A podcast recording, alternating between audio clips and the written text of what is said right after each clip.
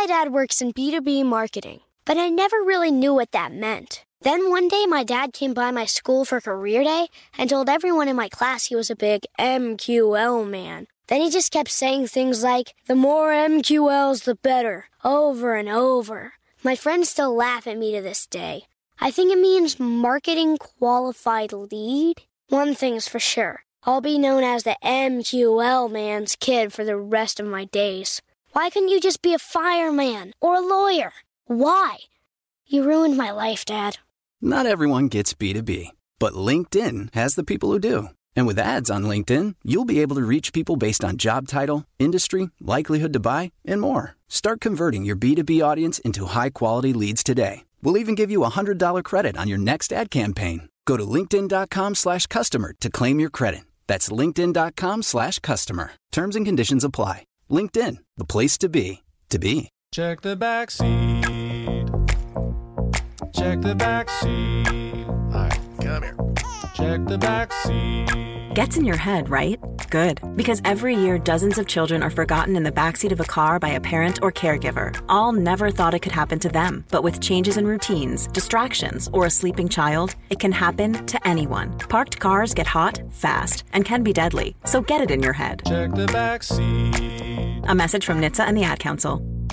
As the number one audio company, iHeartMedia gives you access to all. Every audience, live conversations, trusted influencers, and the insights and data you need to grow. iHeartMedia is your access company. Go to iHeartResults.com for more.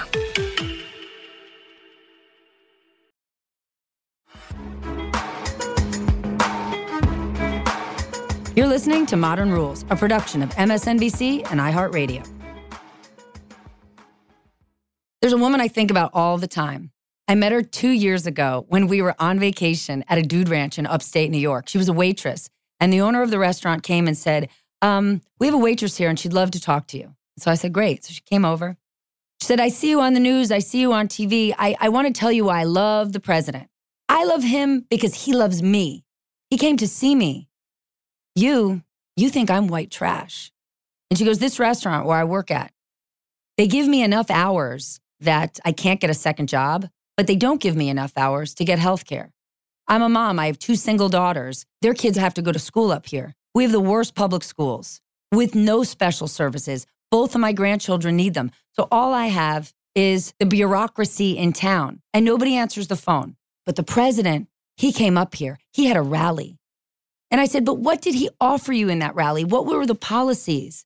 And she goes, I don't know very much about policies, but I know somebody who's now living in the White House came and talked to us, and I can't get anybody at social services to even answer the phone. And she said, Where you live, you have charities that you raise money for, you know, the boys' club, the girls' club. And, and I said, Yes, because I do. And she goes, Up here, we don't have any of that. And then she laid it out. She said, Here's the deal my grandchildren aren't washing up on shore in a boat.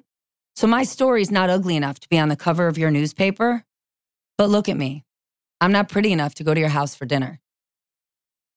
And here's the thing on a whole lot of levels, she's right. Maybe we don't see her and maybe we don't talk about her. But what she's asking for is compassion for her. We are living in complicated times. We've never been able to communicate so easily, yet dialogue itself is dying. The line between what one can and cannot say is absolutely clouded. We are losing friends and cutting off family members over things that should make us better and smarter, over progress. Progress is uncomfortable. Hence, our latest endeavor, the Modern Ruhles Podcast. What we'd like to say are compelling conversations during these culturally complicated times. And they're not actually anonymous understand what you accusations. That's not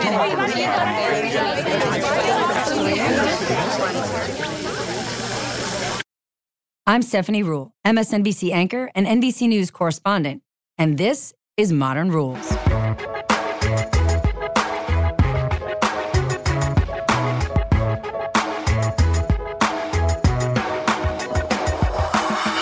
In this season of Modern Ruhles, I'm going to be spending time unpacking the hairiest conversations, from privilege to political correctness, to try and figure out how we can navigate this changing world and break through, to actually talk with and learn from the people who disagree with us, and maybe, just maybe, learn something along the way.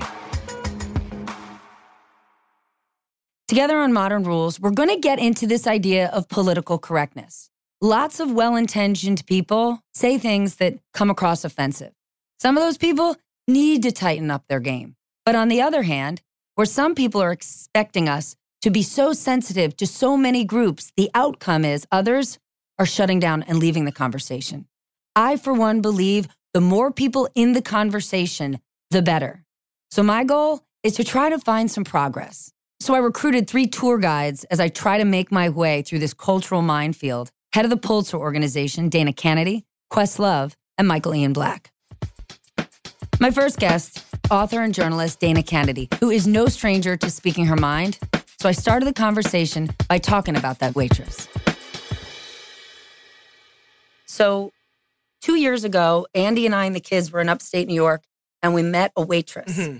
who said, I want to talk to you and I want to tell you why I love President Trump. And I said, Sure.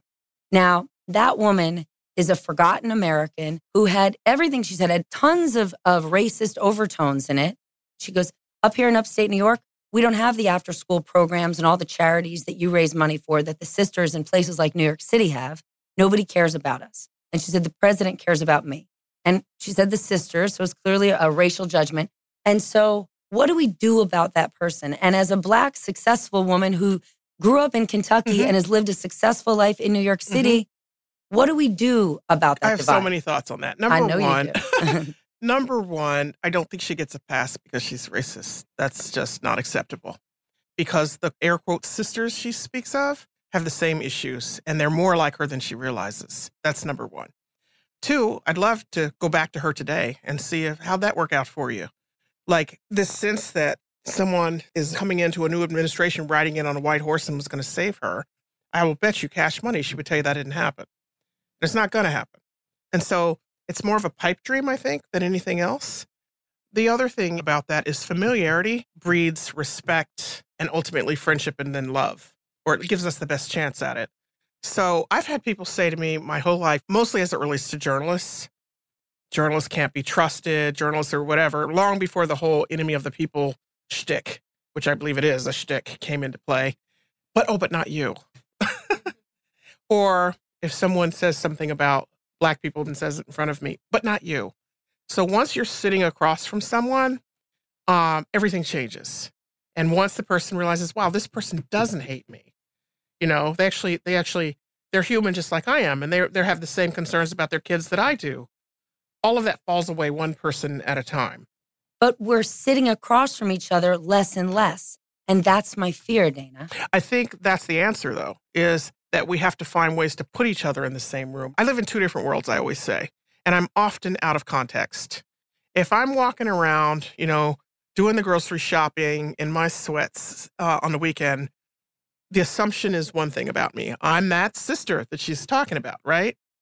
But the minute somebody either hears me speak or learns about my career, suddenly I'm everyone's best friend. Oh my God, you're so quote unquote articulate. You're so smart. Um, you're so interesting. You're so strong. I'm grateful that people see me in that context at times. To the extent that I am those things, I was those things when I was walking around in my sweats and you didn't know who I was. I love that you brought up the word articulate because it is this hot button word. Mm-hmm. And I hear arguments actually on both sides. So explain to me, and, and okay. I, I, I, want this to be the, mm-hmm. the safest place. I want you to explain to me what's wrong with it. Wh- what's wrong with it? Because here's my fear. I hear from people who say, I'm trying to say something nice. I'm trying mm-hmm. to call someone mm-hmm. articulate. You and now I've nice been shamed condescending into at the same time. Why do you assume it's condescending? Okay. So if I go in anywhere, I happen to meet with a bank president or CEO of a company, and we have a meeting, and at the end, now imagine me um, sitting there with a let's just make this up a 62 year old white man who went to Harvard. And I went and shook his hand and said, My God, you're articulate. He'd look at me like I'd lost my mind. Why wouldn't he be articulate? He's accomplished, well educated, Of course he's articulate. That's the ticket to get in the door. But it's special or different or other or stands out often when you look like me. But Dana, you are special and you do stand out. I'm and actually you are not articulate. that special. I yes, say this all are. the time. I'm Stop not a it. unicorn. I'm not. There are thousands of black women in this country getting up every day as a single mom like I am, going to work. I have a high profile position. You are extraordinary, Dana. Well, thank you. But you know what? I know a lot of other extraordinary people, and they're not all black women. I mean, you're extraordinary, but I bet people don't walk around every day telling you you're extraordinary. I don't walk through life thinking of myself as extraordinary. I think of myself as a mother who has to put food on the table, who has to teach my child certain values before he leaves my home, you know, who has to ha- who has to have a relationship with God that's important to me. All those things. And I'm going to tell you something I say all the time. I think I've said this to you in your in your home. Um, there are people. I had it happen to me this weekend. I was dropping my son off at the airport, and there was one woman checking us in through security, and she. I was handing her my my tag, my um his boarding pass, and this man comes up and he has his boarding pass on his phone, and he literally stepped in front of me and held up the pass so she could put him through. And I said, "Excuse me, I'm sorry. Did you not see me standing here?" Right? And so she he he ended up apologizing and so forth. But we can be invisible, we can be misunderstood, and that can happen for everybody. But when you're a person of color, it often happens more. And so the sense of entitlement that can happen that you speak about all the time, I think is very real. I say this to people all the time. For anyone who thinks they're better than another person, you're only better than them until you need their bone marrow. Life is the great equalizer. But I'm saying there are people who really think that they're more entitled. They're entitled to cut the line. They're entitled to seconds before someone else even has firsts. They're entitled to the better schools because they can pay for them. They are entitled entitled to the better life because they believe they actually worked, they had no leg up, and that if everybody else just got over it already and worked really hard and buckled down, you can get there too. And in fact, they point to me as proof of that, right? And while on one hand, there are a lot of people like me, I believe, when you live in a segregated world, you wouldn't know that. We've got so much more to talk about. We'll be right back after a quick break. My dad works in B2B marketing, but I never really knew what that meant. Then one day, my dad came by my school for career day and told everyone in my class he was a big MQL man. Then he just kept saying things like, the more MQLs, the better, over and over. My friends still laugh at me to this day. I think it means marketing qualified lead. One thing's for sure I'll be known as the MQL man's kid for the rest of my days. Why couldn't you just be a fireman or a lawyer? Why? You ruined my life, Dad. Not everyone gets B2B, but LinkedIn has the people who do. And with ads on LinkedIn, you'll be able to reach people based on job title, industry, likelihood to buy, and more. Start converting your B2B audience into high quality leads today. We'll even give you a $100 credit on your next ad campaign. Go to linkedin.com slash customer to claim your credit. That's linkedin.com slash customer. Terms and conditions apply. LinkedIn, the place to be, to be. Check the back seat. Check the back seat. All right, come here. Check the back seat. Gets in your head, right? Good. Because every year, dozens of children are forgotten in the backseat of a car by a parent or caregiver. All never thought it could happen to them. But with changes in routines, distractions, or a sleeping child, it can happen to anyone. Parked cars get hot, fast, and can be deadly. So get it in your head. Check the back seat. A message from NHTSA and the Ad Council. It's the Breakfast Club, the world's most dangerous morning show. Hey! Angela Yee is kind of like the big sister that always pokes you in the forehead. That's not how it goes? That's not how anything goes. Yemi's really like a robot. One of the best DJs ever. Believe that. Charlamagne is the wild card. And I'm about to give somebody the credit they deserve for being stupid. I know that's right. what is wrong with you? Oh. Listen to the Breakfast Club weekday mornings from 6 to 10 on 1067 The Beat. Columbus's real hip hop and R&B.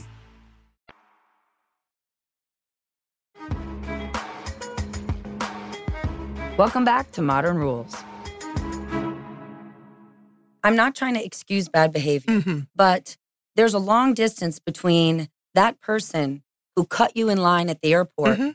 than the person who's calling you articulate. Mhm. And you can say to me, no, Stephanie, but is there some break or forgiveness to give to people who are trying. And, and this is why I'm saying this because my fear right now is that we are getting so in these Mhm, tribes that we have to find some level of give because I worry that we're going to silence people. Of course, and silence there is has the to worst. be more give. And so those people who call me articulate, I may be frustrated. I roll my eyes, but I don't hold it against them. I can hug that person. I can have them in my house. I can laugh at them. Let me tell you a really funny story. Y'all gonna love this. When I first started out at the New York Times, uh, uh, and the woman I'm, t- I'm telling this story because the woman who did this, we're actually friends and we joke about it today. At the time, it was not funny. I was brand new and I was a business finance reporter. And um, reporters had to work a rotating weekend shift in case news broke. And this was during a time when there were a lot of mergers and acquisitions going on in the baking industry. So I was working on a Sunday. My shift was almost over. And the mergers and acquisition reporter came in. There was some huge deal going down on a Sunday, and she was frantic. So I get my notebook and pen and said, Hey, listen, how can I help you? I'll stay as long as you need. And she's like, Oh my God, great. Thank you. I'll come back and just give me two minutes. She goes to her desk and she scribbles something down, right? And this gets the, the again, the point of this story is yes, you can you can start where I'm about to tell you and end up where this is a woman who's a friend. And she comes back to my desk a few minutes later. She hands me the piece of paper where she was scribbling down and a key to her apartment says, I've left my oven on. Could you just please go and turn it off? What? Uh huh. And so I had a choice there. And this is another thing I teach my son all the time. And I speak about this a lot. When life hands you whatever it's going to hand you, whether it's something like that, which by the way is minor, or something like the tragedy that I've- I've had in my life that you know, where my fiance was killed in combat in Iraq when our son was six months old, you can really get frustrated, which I did, and angry or hurt or whatever you want to feel. But you can take the high road or you can let it bring you low. And so what I did was I I picked up my coat because clearly my shift was over. I wasn't doing that. and turned off my computer and said, That sounds like a personal problem. You need to call your super right away. Um, but if I could use my journalism skills in any way to help you, just let me know. And I walked out. And so the whole next week, I had a group of friends at uh, the Times, um, some of whom were black reporters, and we it became a joke for the week, which really allowed me to let go. People would say, "Hey, by the way, I have some dry cleaning. Can you pick it up? Or would you order me a pizza?" How'd you become friends? Because Dana, that was many years ago, and you learned to forgive her. And right now, I not. her within months. you forgave her within Yeah, months. So the way we got past it, I love her. She cringes when I tell the story, and I never tell her name, you know, because I wouldn't do that because she's my friend. She said, Dana, and, and I think she really believes it. She said, I thought we were friends. Well, I'd only been there a few months and, you know, we weren't that close. But in her mind, she said, I, I was asking you as a friend. And That's I, that's a lie. well, whatever. Maybe it was a rationalization, but she was not coming from a place she believes of I think you're less than and I think your value is in, you know, turning off my oven, right? And I said, "Okay, you know, I I accept that." But also, even if it was a lie, she realized she had said and done something wrong and felt horrible about it. Um, and so then we just started making a joke of it. And over time, she got more and more embarrassed about it, you know, as I joked about it. And then we moved on. How hard is it right now for people to have an independent thought, to maintain the high road, to have a long view? And I turn you to social media. Mhm. On social media right now, there's no room for nuance or forgiveness or a variety of opinions. On social media, it is performance art. Mm-hmm. You play a role, you play a character. And the moment you mm-hmm. deviate from that, mm-hmm. you are getting filleted. So it's harder to do in your line of work, but I tell people minimize social media in your life. Who says we have to be a slave to it? I am not on social media that much. For my job, as I need to be, I am. Uh, but tone it down, turn it off, disconnect. Social media is the epicenter of where we're labeling and blaming people. It's easy to hide. Somebody uh, sent a, a nasty tweet about me last year, something about either the way I looked or something I'd done. You're kidding. And and I just very funny said, you know, that really was a bad hair day. And the guy says, "Oh, ma'am, I'm so sorry." He never thought I would see it. He thought I was so, you know, I don't know, in the air that I would never see it. And we laughed about it. You know, and I don't laugh everything off. I don't want you to think that. People have to feel whatever they feel, right? Um, I was some anonymous, really not true human being on the other side of his, you know, phone or computer. He never thought I was going to respond. Social media and labeling uh, takes me to another subject that I want to talk about race. Mhm. It is a massively important topic. I worry that maybe the label of racism or racist Mhm. is getting overused in a way that could hurt us in terms of race relations. And I'm just going to give a quick example. There's lots of newspaper articles out. I think it was the New York Times that was saying Stuyvesant High School, which is sort of the number one gifted and talented math public school, admitted only seven African American students in their Mhm. freshman class. Mhm. And I was just trying to make a nuanced point Mhm. on Twitter that while this is an issue, this Mhm. is not the same issue Mhm. as the college cheating scam Mhm. about white privilege, you know, winner takes all. I was Mhm. trying to say that in the case of Stuyvesant, it's a it's one single admissions test. Mhm. There's no interview. There's a, there there there's nothing qualitative. You either get this score or you don't. Mhm. And so I was just trying to say it's Mhm. slightly different. Mhm. And as soon as I said that, my Twitter is filled with Mhm. you white privilege racist. And my fear is as soon as people are saying that, Mhm. you shut down. Mhm. Mhm. How do we address, especially issues like privilege? Because the answer is 70, yes, it's one exam. And all those kids, many of whom are from a diverse background, who are going to the public, the failing public schools in New York City, aren't prepared for that test. Mhm. But as soon as you're, you're being labeled a, a racist, Mhm.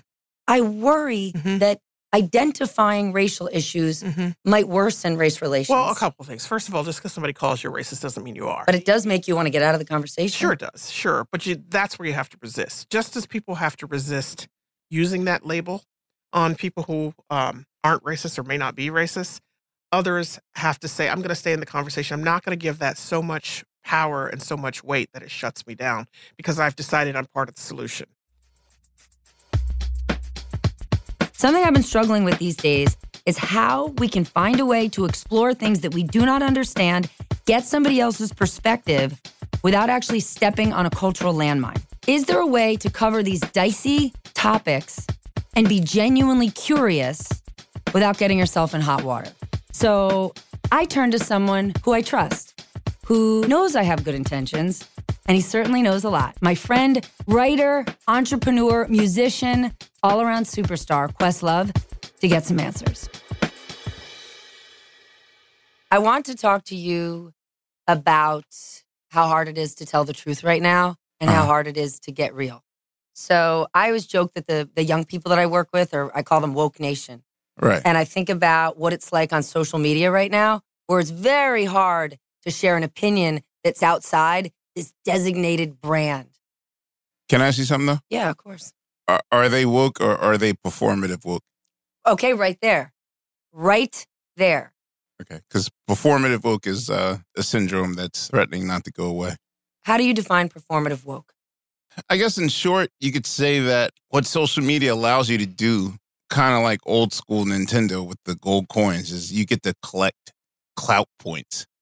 You know, so with the right sentence and the right paragraph and the right structure, you can collect clout points. Now, I do believe that there's a way of informing people of what's going on that otherwise wouldn't know. Like I, I know for a fact that most of my friends are at this point exhausted from watching the news. So I have a bunch of hashtag I just can't, I just can't, I just can't. And the news is exhausting. So I mean, for a, s- a certain few to inform them, I think is is wise. But then there's people that take kind of that position. And I'm not, I'm not saying it's fake concern or fake outrage, but there's people that I call performative woke that I feel don't necessarily walk the walk or talk the talk, you know. How dangerous do you think it is? Because I fear it's going to get people to stop talking. Uh, I mean, it's a real thing though. And that's the thing is things can happen in real time and voices can be heard instantly. And we do live in cancel culture. And so right now it's what I would call the landmine era of where we live in, where you just have to be extremely careful and what your moves are and what your approach is. Um, I don't know if it's crazy more or less than just maybe we just weren't aware of the outrage. And I mean, for certain things, yeah, I, I do believe that this is becoming a genuine surprise to people that weren't aware that Black people felt a certain way about things. people are going to have to do real research. And that's the problem.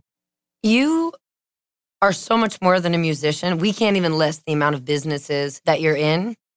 How do you feel when people call you articulate? I roll my eyes in my head. You know, I, I, you know what? In '94, Because it's a compliment in their mind. in '94, I used to, but see, that's the whole superhuman, subhuman. Uh, But what if it's game. not? What if someone's saying, man, you're super impressive? What if they're not saying it about your race? What if they're saying it about you because you are? All right, so look, all right, the- same way that Black Lives Matter has a secret ellipsis at the end of that sentence, which you know, missing the word to, T O O. In 92, I realized that I'm going to hear hashtag speak so well. Um, oh, I, I, I didn't expect this. I didn't expect a deep conversation with you.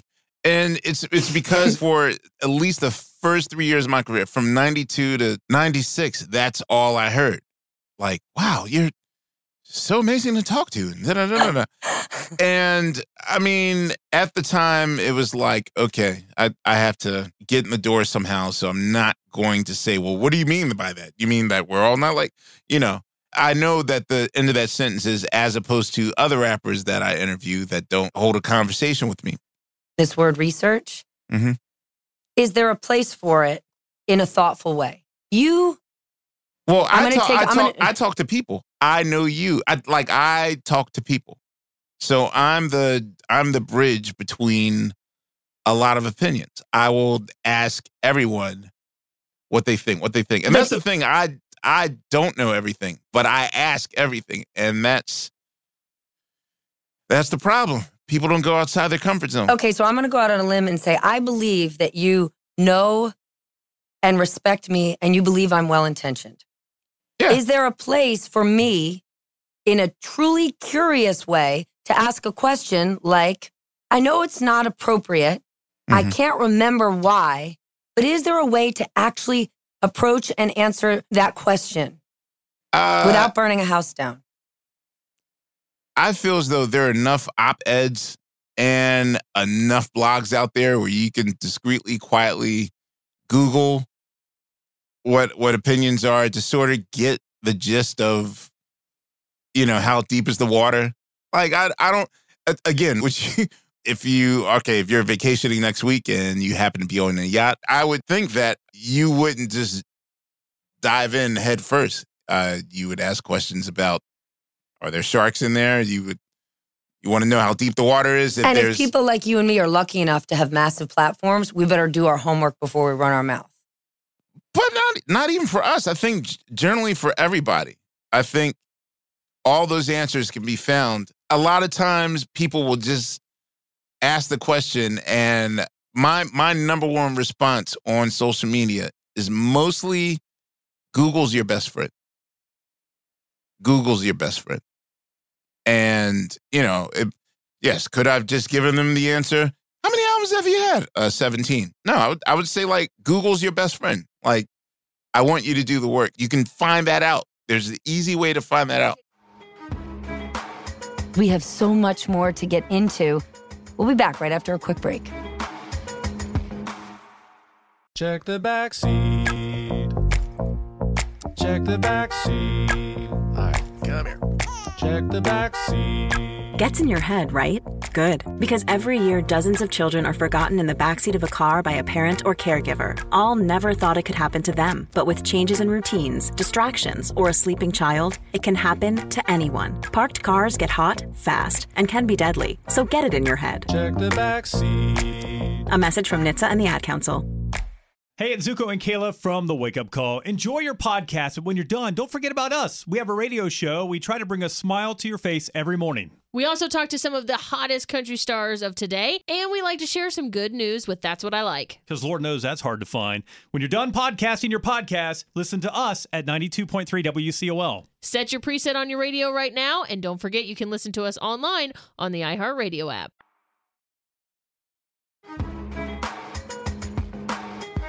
Welcome back to Modern Ruhles. As complicated as it is for me on live TV every day, there's one profession I think it's worse for comedy.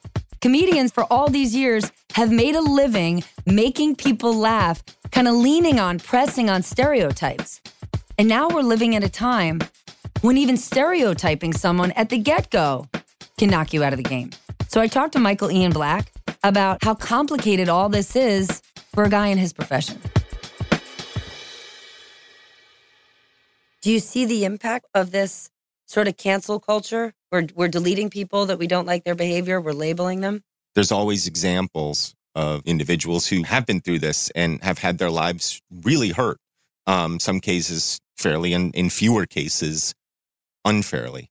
I don't know anybody in media who hasn't, men in media, who hasn't like looked at their own past behavior and gone, geez, did I step over a line somewhere? Did I do something?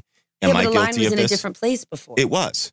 But things come up from 20 years ago, 30 years ago, like in the case of, well, Joe Biden, I guess, who I have no idea what his intentions are one way or the other, but probably didn't think twice about whatever he was doing in that moment because it's the way he was. And the line was in a different place. And now he's being forced to think about that.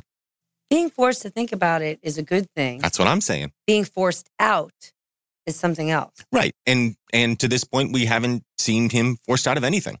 I saw you this year try to give some grace and space to Louis C.K., Mm-hmm. and you were annihilated. Mm-hmm. You retreated after the Louis C.K. thing, but your intention is the same. Have you thought more about it? Is there room for someone to come back who's gone down? Well, one of the reasons I picked Louis specifically was because I thought he was unique in his ability to address his own foibles and that if anybody could do it, he could. What's been disappointing about Louis specifically is that he has chosen the exact opposite path since then. And the fact that he's done that has made me actually feel worse and more foolish for having come to his defense in the beginning. I think everybody thought, I thought, that Louis made a career, Louis specifically made a career of talking about what a scumbag he is and all the things that are wrong with Louis. And yet, when it came to this thing, this thing that everybody knew about and everybody expected him to address, he hasn't done it in an intelligent, cogent, or humble way. I think he had an opportunity to come back if he had done that. And maybe he still has that opportunity. But his behavior since then has indicated that he's unwilling or unable to do it. I don't know. I don't know if people can come back. I think somebody will at some point, and we'll see how it goes for them. But that's also because sometimes you have to say you're sorry and be sorry, sorrier than you want to be. Yeah. Right? So for you, for me, there there can be instances, especially on social media, where our words, because we're public people of prominence, we can express a view. And even if we have no bad intention, if it is offensive to someone, we have to ask ourselves, are we truly sorry that that person got offended? And oftentimes we don't want to say we're sorry because it's like we're admitting guilt, Mhm. right? But if you if you if you come from a place where you say there's no such thing as an ugly truth and I am sorry that what I said sucked. I'm sorry that I did that. And and that maybe is the case of Louis or others where they're still so stuck in on technicalities or but this, but that, instead of just, you got to truly fall on the sword, and people don't seem to want to. It's really hard for men in particular to be that vulnerable, to expose themselves in that way. That's hard. That's really hard stuff. Maybe the hardest thing for men is to, you know, essentially just stand there naked and say, take your shot. I, I deserve it. That's hard. And you would hope that more men would learn to develop those skills. We didn't let them until now. No, I don't know that we're, we're able to, to this point. I, I, I struggle with it constantly. You know, I just screw up at home. You know, I piss off my wife about something. It's really, really, really hard for me to say I screwed up and I'm sorry and to own that. It's really hard. Then again, she almost never apologizes to me. See, there you go. But she never says sorry to me. But but we didn't we don't allow when men are vulnerable, we judge them for it. We Mhm. think they're weak. And when women are, we think they're weak. You can be confident and vulnerable at the same time. Yeah, you but can be. traditionally, we don't allow we, we don't we don't allow for that. I'm just, I'm trying to process whether I agree with you that we don't allow women to have that same vulnerability. Well, listen, we let we let them and then we love it because we're like, you can be vulnerable and cry because it Right. keeps us nice and weak. Yeah, I think maybe that's right. Sure, we we their tears are welcome. And Uh-huh. then we are and then we will keep them right there in their place. Right. I think when a man does that, when a man kind of sheds those public tears, in a weird way, it can end with contempt for him instead of appreciation. So here's what I'm hearing about political correctness. There is no clear answer, but there's also no political correctness police that's going to come and arrest you. Now, what I learned is just because you have good intentions, that isn't necessarily good enough. And while we can't expect everyone to be hyper aware of every person's perspective and plight, my commitment, what I'm going to do, is to actually think a little bit harder about it and implement it for those around me. If we can all try a little bit more and get out of our camps, I actually think we're going to have huge progress. So that is what I'm going to do. This has been our conversation on political correctness. Thanks for listening, bringing an open mind, and helping me create the Modern Ruhles.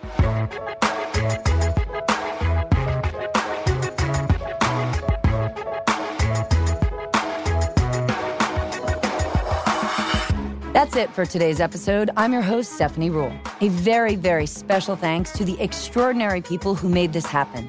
My producers, Julie Brown, Samantha Yulin, and Ann Bark Audio. Michael Biet for booking and wrangling the amazing guests who joined us. Julian Weller for editing, and Bill Plax, Michael Azar, and Jacopo Penzo for their recording expertise. Special thanks to Steve Lichtag, Barbara Rabb, Jonathan Wald, Marie Dugo, Holly Traz, Nikki Ettore, and Christina Everett. Our executive producers are Connell Byrne and Mangesh Hattikudur. And of course, the men who brought us all together Chairman and CEO of iHeartMedia, Bob Pittman, and Chairman of NBC News, Andy Lack. For more podcasts from iHeartRadio, visit the iHeartRadio app, Apple Podcasts, or wherever you listen to your favorite shows. Check the back seat. Check the back seat. All right, come here.